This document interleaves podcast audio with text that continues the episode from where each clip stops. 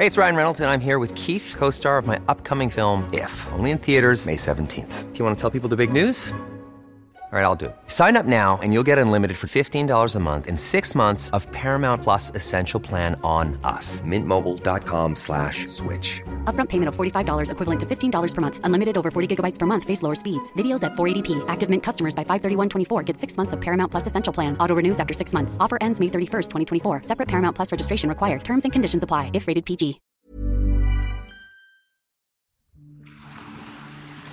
Sommeren er over os. Smagen af danske jordbær, duften af solcreme og følelsen af det kolde havvand helt op til knæene. Til den anledning har jeg sammen med mine dygtige kollegaer forberedt en sommerserie til dig. Inden jeg tog på ferie, der inviterede jeg nemlig forskellige kendte ansigter fra den offentlige debat med til Folkemødet på Bornholm. Her sad jeg på en scene lige ned til havnen i Allinge og interviewede dem om aktuelle emner. I den podcast, du skal høre i dag, der taler jeg med Connie Hedegaard om fremtidens og især den borgerlige lejrs klimapolitik. Jeg hedder Caroline Tranberg. God sommer og rigtig god fornøjelse med podcasten.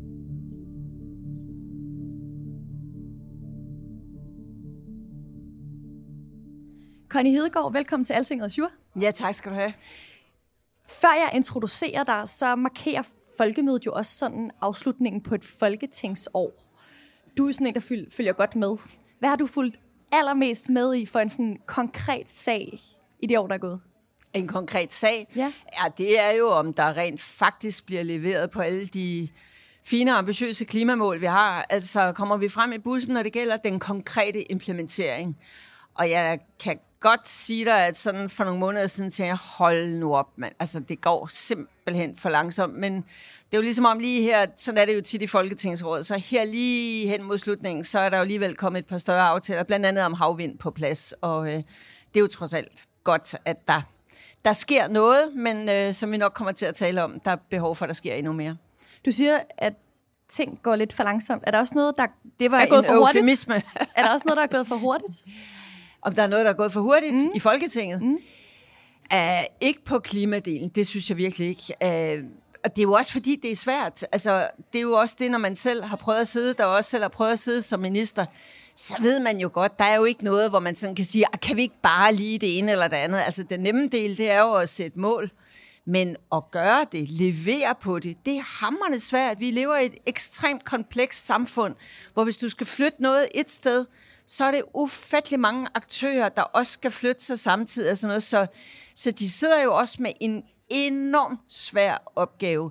Men en af de ting, der optager mig meget for tiden, det er, hvordan vores måde at træffe beslutninger på, kan gøres lidt mere effektive, lidt mere strømlignede.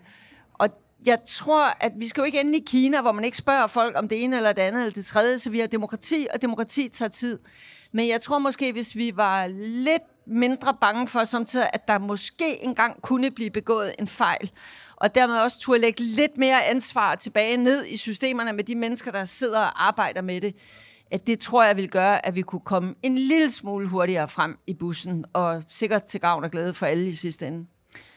Og dermed er vi i gang med podcasten Connie Hedegaard. Næste år, så er det tyve år siden, du blev miljøminister for Konservative. Siden da har du været klimaminister, E U's klimakommissær, minister for F N's klimakonference i København. Du er formand for klimatænketanken Concito. Du går under tilnavnet Klimaconnie. Hvordan har du det egentlig med det? Jamen, det er jo i hvert fald rigtigt, at det har jo fyldt meget i de sidste næsten tyve år, som du siger. Og øh, når man bliver miljøminister, man kan jo vælge så mange ting at prioritere, og en af de allerførste dage sagde, jeg skal altså forstå det der med klimaet. Og når man så faktisk sætter sig ind i det, så er det jo afsindig vigtigt, og var også dengang afsindig vigtigt at prøve at se, kan vi dog ikke få skubbet handling lidt mere frem? Jeg skal så hilse og sige, at det tager lang tid, og jeg afslører nok ikke nogen store hemmeligheder ved at sige, at øh, mit temperament og, e- og F N's tempo, det passer ikke sådan en til en sammen, men altså, det tager lang tid, når verden skal blive enige om at gøre tingene på en anden måde. Men jeg synes jo så omvendt, når vi sådan lige træder et skridt tilbage, man kan jo godt, når man er mig, en gang man bliver, ah, hvor går det altså for langsomt, og det gør det. Men når man så alligevel træder det der skridt tilbage, og tænker på, hvad var det, vi diskuterede? Kan I huske det? to tusind og fire og fem og seks, der kunne jo ikke være en debat om klima, uden at man absolut også skulle høre Bjørn Lomborg sige, at der egentlig slet ikke var et klimaproblem. Altså, vi brugte ufattelig mange kræfter dengang på at skulle argumentere for, ja, der er et problem. Vi skal lytte til sagkundskaben. Læg mærke til det. Den debat, den har vi jo ikke mere. Det er jo ikke bare os og i Danmark og i Europa. Verden diskuterer ikke længere, om der er et problem, fordi vi, vi mærker det nu. Vi ser det nu. Det havde været bedre, hvis lidt flere tidligere ville lytte til advarslerne for videnskabsfolkene, men det gode er jo så, at nu taler vi om, hvad skal vi gøre ved det? Og det er jo så den svære del, men derfor synes jeg også, at den der rejse, der har været de der sidste tyve år, er jo også en rejse fra diskussion, om der er et problem til, godt, hvordan løser vi det så? Og hvis du for eksempel tager energiområdet, omstilling, vedvarende energi, nu elektriske biler. Jamen altså, hvis du dengang havde sagt til mig, at nu fra tyve femogtredive, så må der ikke længere sælges en ny benzin- eller dieselbil i Europa, så havde der så, ah, må det alligevel sker. Men det sker jo, så øh, samtidig med, at jeg er utålmodig, så kan jeg også se, at verden kan faktisk lave forandring, og det er det positive i det. Du er også lidt positiv på øh, klima. Det er nødt til at være, ellers ville det jo være virkelig, virkelig træls at bruge sit liv på det her. Det er rigtigt. Øhm, en gang imellem, så skriver du også øh, kommentarer til øh, Altinget, hvor jeg arbejder. I november, der øh, skrev du en, der blev meget læst, og overskriften den lød: Gid valget markerer det endelige farvel til borgerligt fodslæberi på klimaområdet. Vil du lige forklare baggrunden for, at du skrev den kommentar? Det var i forbindelse med folketingsvalget. Ja, det var det. Det var en rigtig god overskrift. øh, ja, altså det var fordi, jeg synes i valgkampen, at det bliver ligesom et... Der, der, der var lidt for meget tendens til, at, at klima, det er sådan noget, man nu... Man, almindeligt, altså, hvad skal jeg sige, anstændige mennesker kan jo ikke stå og sige, at de ikke vil gøre et eller andet ved det. Men når man sådan lige prøver at kratte lidt i overfladen, så synes jeg, at der var... for mange, ikke mindst på den borgerlige side, det er ikke kun den borgerlige side, men ikke mindst den borgerlige side, hvor man kan høre, det er ikke sådan rigtigt på ryggraden. Altså hvis man sådan stiller det næste spørgsmål, eller det næste spørgsmål igen, så bliver det sådan lidt, ja, vi skal have lidt mere skov, eller vi skal lidt mere af det ene eller det andet. Men det der med at forstå, at det simpelthen handler om, hvordan vi skaber den fremtidige vækst i vores samfund. Hvordan laver vi fuldstændig om på måden, vi måler vækst på, hvad vi forestiller os af livskvalitet. Altså det der mere fundamentale skifte, der også skal til. Det kunne jeg godt ønske mig, at der var flere borgerlige partier og også borgerlige partiledere, der simpelthen forstod lidt mere og også forstod, hvor meget det haster. Altså det er ikke lige meget, om vi får handlet hurtigt, eller om vi sådan stadigvæk tror, at vi har rigelig god tid. Vil du blive mere konkret? Nej. Er der nogle særlige partier? øh, Nej, nogen... jeg tror, jeg var meget øh, konkret i den der artikel, men, men, øh, men det er jo rigtigt nok. Altså, jeg, jeg har jo selv været minister i, i borgerlige regeringer, og noget af det, der sådan har undret mig lidt, det er, at det er ligesom om, man... Altså, helt tilbage fra firserne, så, så skulle man ligesom slås for, når man miljø... Og det er jo det gode i Danmark. Miljø er ikke rød eller blå. Altså, det er lidt i, i alle partier, men så er det som om, når sådan noget, man lige er kommet over en eller anden hurdle, så ligesom om, så bliver der igen lidt pause eller lidt stillstand, så skal vi starte igen. Kan I huske, sådan to tusind og femten, seksten, sytten stykker efter den økonomiske krise, så talte jo sådan set hverken Socialdemokratiet eller Venstre eller Konservative, det fyldte ikke rigtig noget, det med klima. Det var ligesom om, de havde taget en pause. Og så i tyve atten, så lige pludselig, så kunne man høre både... Øh, Socialdemokratiets ledere og Venstres ledere, så begyndte de at konkurrere på at sætte nogle mål for, hvor mange elektriske køretøjer skulle der være, og så videre, så videre. Så kom de ligesom ind i kampen igen. Men, men vi har jo ikke, vi har ikke tid til det der stop-go. Og den, den, det virkelig positive, der så skete efter valget i tyve nitten, det var jo, at så at sige samtlige partier i Folketinget, med nogle meget få undtagelser, men næsten alle mandater, de stemte for den brede, altså for, ki- for klimaloven og målet for tyve tredive. Det er en enorm styrke i Danmark, at vi ikke skal have det der stop-go, som de har i andre lande, men at der er stort set alle folketingsmandater bag målene. Nu beder jeg jo så bare til, nu bliver det sværere. Altså det lette er at sætte mål. Nu kommer der svære valg, svære prioriteringer. Skal vi gøre A, eller skal vi gøre B? Har vi råd til det ene, eller har vi råd til det andet?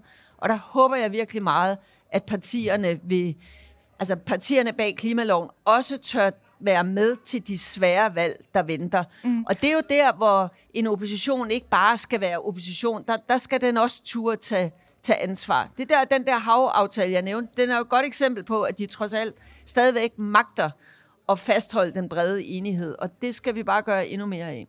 Har klima- og miljøpolitik de seneste år været rød politik? Nej, det synes jeg jo så ikke, fordi der alligevel har været enighed siden, som sagt, tyve nitten om de ambitiøse mål. Det er bare, at testen bliver jo nu, når det bliver konkret. Vil de så, altså tør de så alle sammen lægge ryg til? Og nu, Caroline, nu har vi talt om de borgerlige, men jeg kan jo også se op til Enhedslistens landsmøde, så var der jo nogle unge mennesker i Enhedslisten, der sagde, at vi, vi er blevet for grønne, vi skal blive mere røde osv. Så, så, så det er jo alle, jeg tror, der er mange partier, Socialdemokratiets uvilje nu mod at virkelig tage fat på landbruget, og det bliver ved at blive skubbet og skubbet og skubbet. Det har jo noget at gøre med, at der er nogen af dem, man gerne vil gøre, være gode venner med, nogen, som man ikke vil genere af vælgerne, at man skal jo ture sige, prøv at høre, vi kommer alle sammen til at mærke det her på den ene eller den anden måde. Så skal man jo finde gode måder og sørge for, at det ikke bliver urimeligt, at nogen bliver hårdere ramt end andre. Det er jo der, politikken bliver konkret.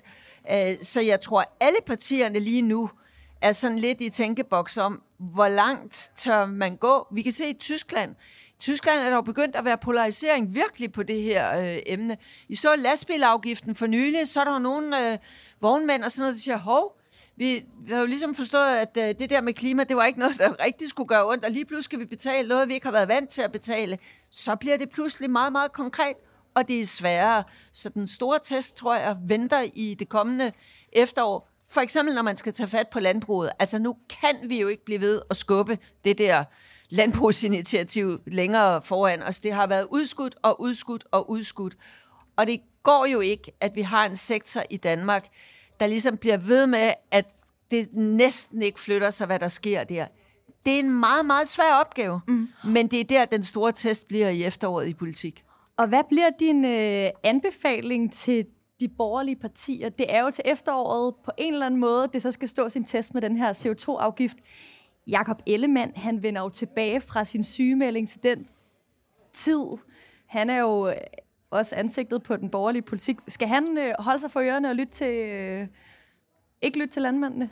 Han skal lytte til eksperterne. Det har Jakob Ellemann jo tidligere. Der har han jo været meget, meget klar og sagt, der kommer også en afgift, en C O to afgift på landbruget. Og så har man jo sat nogle af Danmarks dygtigste økonomiske eksperter til at finde ud af, hvordan skal det så bedst skrues sammen. Så jeg håber da meget, at når de så til efteråret kommer med deres bud, at man så tør følge det. Er det let for Venstres ledere, der har været væk fra scenen i lang tid og skal tage det der? Nej, det er en meget svær opgave. For mig er det jo ikke vigtigt, at den afgift for eksempel træder i kraft dagen efter, den er vedtaget. Det er slet ikke. Det kan være år efter. Det vigtige er, at der er et prissignal, der viser, at landbruget, at vi skal altså også lave noget om. Vi skal også investere i innovation.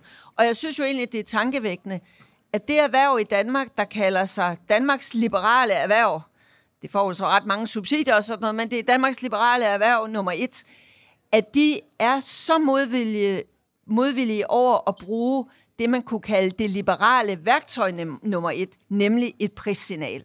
Altså, det er jo det, der skal til. Det skal kunne betale sig og investere grønt og lave om, i stedet for at fortsætte business as usual. Og det skal det i alle sektorer, og det skal det også i landbruget. Og selvom det er svært, så er der løsninger på det. Holland har for eksempel taget fat på det. Der er løsninger på det. Mm.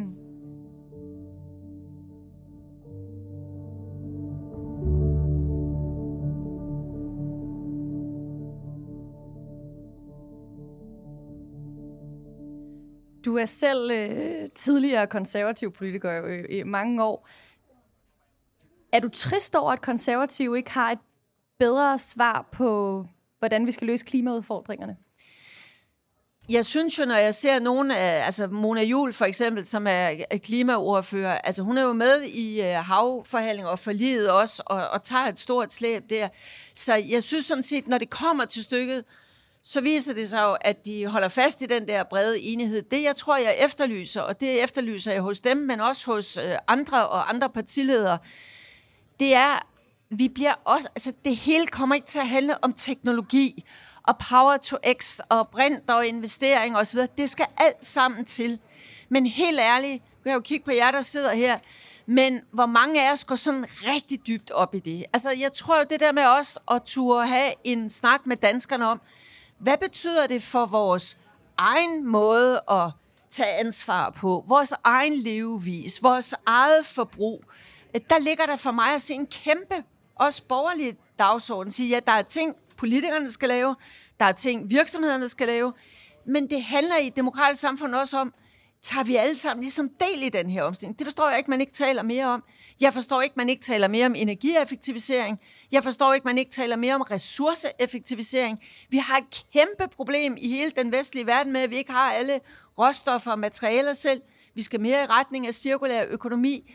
Det var da et oplagt sted at invitere danskerne lidt mere ind i diskussionen og gøre diskussionen konkret. Og hvis jeg skulle have et ønske for den kommende folketingssamling, så vil det være, at når nu øh, politikerne får en velfortjent sommerferie og kommer tilbage til august, øh, så ved vi jo ikke, der kan jo ske mange ting, forstår jeg, i dansk politik i de kommende uger, men i alle tilfælde, uanset hvad der sker, så vil der være brug for os en genstart, tror jeg, af den nuværende regeringsprojekt. Og der kunne jeg godt ønske mig, at man inviterede danskerne lidt mere ind i en dialog om nogle af de her skridt. Hvad er det for altså, nogle konkrete eksempler? Vil du sætte noget, nogle eksempler på, hvad det er for noget forbrug, hvad for noget ansvar? Ja. Helt konkret, vi skal tale mere om, eller politikerne skal starte ja, en samtale. Ja, det er for eksempel om brug og smid væk kultur. Det er for eksempel det her med, at en tredjedel af al mad, der bliver produceret i Europa, det bliver spildt. Det er for eksempel det der med at have en samtale om, når nu vi ved, at rødt kød er så meget værre klimamæssigt end svinekød, der er værre end fjerkræ, der er værre end fisk, der er værre end grøntsager. Så vil jeg jo som et borgerligt menneske sige, at der er ikke nogen politikere, der skal bestemme, hvad jeg skal spise om onsdagen.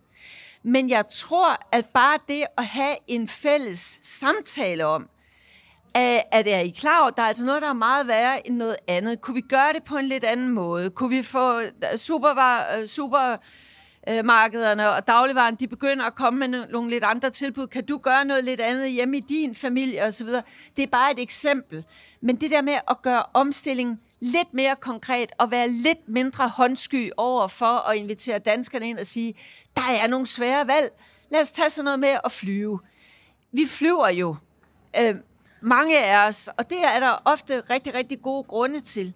Men det skal jo også koste. Og det skal først og fremmest, der skal være alternativer på de korte distancer, der er billigere. Altså det er jo skørt, at når vi siger, at vi skal være grønne frontløbere i Danmark, den billigste måde at komme fra København til Aalborg på, det er jo stadigvæk at tage flyet. Mm. Det er dyrere at tage D S B. Det er jo sådan nogle ting, der skal laves om. Kunne man ikke invitere befolkningen ind i sådan en dialog omkring de der ting? Mm. Nu har man lige vedtaget, at vi skal nå nogle af klimamålene fra tyve femogtyve med at lave mere biobrændstoffer. Efter min mening ikke en klog beslutning. Det er ikke klogt at lave første generations biobrændstoffer, altså fødevarer. Lav det om til brændstoffer. Sådan nogle mm. reelle dilemmaer, tror jeg godt, du kunne invitere en del af danskerne til at være med i en lidt mere offentlig samtale omkring de her ting. Og om det, det er være... med folkehøringer eller hvad det er, men der findes måder at inddrage flere mennesker i den diskussion på, i stedet for det hele er sådan noget teknokratisk snak, der foregår øh, i nogle få cirkler i København. Mm. Og det er en oplagt ting for konservative, for eksempel, at, øh, at være dem, der starter de her politiske diskussioner. Det synes jeg fint, de kunne gøre, men især er det jo nok en regering, den til enhver side siddende regering, der især har lydhørheden og magten til at gøre det, men jeg synes, at det ville være super fint, at man også gjorde det i partierne. Er der nogle politikere, du øh, har tiltro til ved starte den samtale? Jeg tror faktisk, at øh, det godt kunne være en god dagsorden også for, for øh, Mette Frederiksen som statsminister, altså for en regeringsledelse, fordi jeg tror også med den start, de har haft for den regering, vi har nu, det kalder ligesom på at komme lidt mere ud i landet og forklare deres projekt, gå i dialog med danskerne. Så jeg synes sådan set, at de kunne slå flere fluer med, med et smæk der, hvis de overhovedet tænker i retning af en genstart. Og det vil jeg næsten tro, at de gør. Mm. Connie Hedegaard, alt handler om fart, når vi taler om klimapolitik. Du, øh, du har selv sagt fart en del gange allerede i den her podcast. Vi har jo sat nogle... Øh, mål på en eller anden måde, vi skal leve op til. Jeg har fulgt lidt med i den debat, der handler om, at de her solceller, vi blandt andet sætter op med fuld hast ude i øh, de danske, øh, på de danske marker for tiden, det behøver ikke være det, men er der nogle ting, du tvivler på, om vi sådan gør for hurtigt? Nej, altså jeg må sige, det er blandt mine mindre bekymringer, det er, om vi rykker for hurtigt. Det må jeg nok erkende. Er der noget, du om tyve år tænker, men, kan kigge tilbage på og tænke, jamen du har jo ret, Caroline, at når man skal gøre noget hurtigt, og det siger alle jo, at de vil, fordi de har forstået det, og vi har nogle mål, der skal nås og sådan noget, så er der jo en risiko for, at man kommer til at gøre noget, der om ti til tyve år, som du siger, man vil sige, ah, det havde måske ikke været det allersmarteste, men ved du hvad, hvis vi sidder og venter på, at vi er et hundrede og ti procent sikre på, at alt vi gør nu, ikke vil kunne gøres endnu bedre om ti, femten, tyve år, så når vi det jo ikke. Og det er jo et problem, der er jo alt for mange, der sidder og venter, kan vide, om ikke der kommer nogle endnu bedre løsninger. Man må jo ligesom arbejde med det, man har. Og nu det med solceller for eksempel, de optager noget areal derude. Kunne det ikke være, at nogle af de der lavbundsjorder, hvor der alligevel skal tages arealer ud, og der, fordi de giver ikke ret meget afgrøde, de er ikke særlig produktive at producere på, og alle vil være inde i, at der er nogle arealer, der skal tages ud. Altså man kan jo godt kombinere nogle formål her. Så kan der både være solceller og arealer. Jeg var i øh, Spanien for nylig og så, hvordan der har de, sætter de stol, solcellerne sådan meget mere lidt øh, skråt og lodret, og det kan have noget at gøre med, hvordan solen falder i Spanien. Det skal jeg ikke kloge mig på. Men der gik altså forår rundt de der steder. Altså man bruger det samme areal til flere ting. Og den der tankegang, sådan ligesom at sige, der er måske ikke noget for gjort med at få noget i gang, og så bagefter være fleksibel med, kan det så suppleres af noget andet? Jeg tror i hvert fald, at hvis vi sidder og venter på, at vi har den helt perfekte store tegning til det hele, så kan vi jo sidde tyve år og ikke komme ud af stedet. Og det, det kan klimaet ikke vente på. Det er jo sådan lidt et slagord, men det er jo alligevel rigtigt det der med, hver ton tæller. Altså det er ikke lige meget, hvornår vi kommer i gang. Og hvis vi venter til sidste øjeblik, så får vi jo enormt meget disruption. Så er der rigtig mange, der lige pludselig skal lave en hel masse om. Og det er jo alt andet lige meget dyrere og meget, meget mere ubehageligt og besværligt, end hvis man har en nogenlunde planlagt måde at gøre tingene på. Mm. Nu sidder du selv i spidsen for Concito. Det er jo en tænketank, som har vokset sig rigtig stor på det seneste. I taler om klimapolitik, nu taler jeg også om miljø. Hvis du bare vil lige, lige fortælle sådan lidt om det arbejde, I går i gang med efter sommerferien i Concito. Hvis du kun må nævne en ting, som sådan bliver den ting, I skal især fokusere på. Altså, der er jo, som du siger, mange mennesker, de arbejder med forskellige ting i Concito, men landbruget og hvad der skal ske med dansk landbrug, og hvordan vi gør det på en fornuftig måde, der ikke skaber polarisering, der stadigvæk skaber liv på landet, der stadigvæk gør, at vi kan producere fødevarer øh, til os selv og til verden. Det bliver efterårets helt, helt store udfordringer, og det vil også have rigtig stor bevågenhed i øh, Concito. Mm. Vi er ved at nå ved vejs ende. Det er snart sommerferie, og øh, måske har du en eller anden god anbefaling, vi kan afslutte med. Noget, der skal læses eller lyttes til, eller det kan også være nogle af de borgerlige politikere, der skal have en eller anden god bog med hjem, som de skal læse for komme endnu mere ind i, i nogle af de her ting, som du synes, at de måske er lidt langsomme på. Er der noget sådan en god klimapodcast eller en god klimabog, du har læst, som du vil anbefale? Uh, det var godt nok. Det skulle jeg lige have det skulle du lige forberedt have mig lidt på, tror ja, jeg. Det kan også være noget, du uh, selv har liggende på dit bord lige nu. Nej, ja, men uh, der ligger mange ting på bordet, så kan man jo aldrig lige huske det. Jeg er lige ved at læse en kæmpestor bog, der handler om Georgien. Det er måske ikke lige i uh, klimadelen, så uh, men, men jeg kan bare sige, de der politikere, vi talte om i starten, uden at sætte alt for meget navn på. Jeg synes måske, de uh, skulle tage en enkelt dag ud af deres sommerferie, hvor de lige tog sådan et crash course om, hvad er det nu egentlig, der er på spil med hele den der klimaudfordring. Det tror jeg egentlig ville være tid godt anvendt. Mm. Er der nogen, øh, bare lige til sidst for os at slutte på en positiv note, nu startede vi også med en, er der nogen øh, borgerlige politikere, du vil sende lidt kærlighed til i forhold til at øh, sætte klima og miljø på, øh, på dagsordenen? Jamen, jeg tror da bestemt, jeg gerne vil sende kærlighed i retning af en Jakob Ellemann Jensen, som øh, har haft nogle svære måneder, og som jo ser ud til at komme tilbage første august. Det bliver ikke en let ting at komme tilbage, at noget af det første, der venter, det er det, der har været udskudt alt, alt for længe med dansk landbrug. Men øh, jeg håber, at han og Venstre i, som regeringsparti tør læne sig ind i det her og ikke vil uh, trække tingene mere. Jeg tror simpelthen også, man gør landbruget en bjørnetjeneste ved at blive ved og udskyde og udskyde og udskyde. Altså hele verden skal i den her retning, og hvis vi vil være dem, der er førende til at producere mad også til det enogtyvende århundrede, så tror jeg, at man også skal kigge meget mere på innovation, nye teknologier og også innovation inden for det plantebaserede, så vi kan blive lige så dygtige til at levere mad til verden i det enogtyvende århundrede, som vi var i det tyvende århundrede. Så alt godt i den retning. Så vi satser på, at Jakob Ellemann han sætter det her på dagsordenen efter sommerferien og har modet til det. Tak fordi du var med i dag, Connie Hedegaard. Selv tak. Tak fordi jeg måtte komme.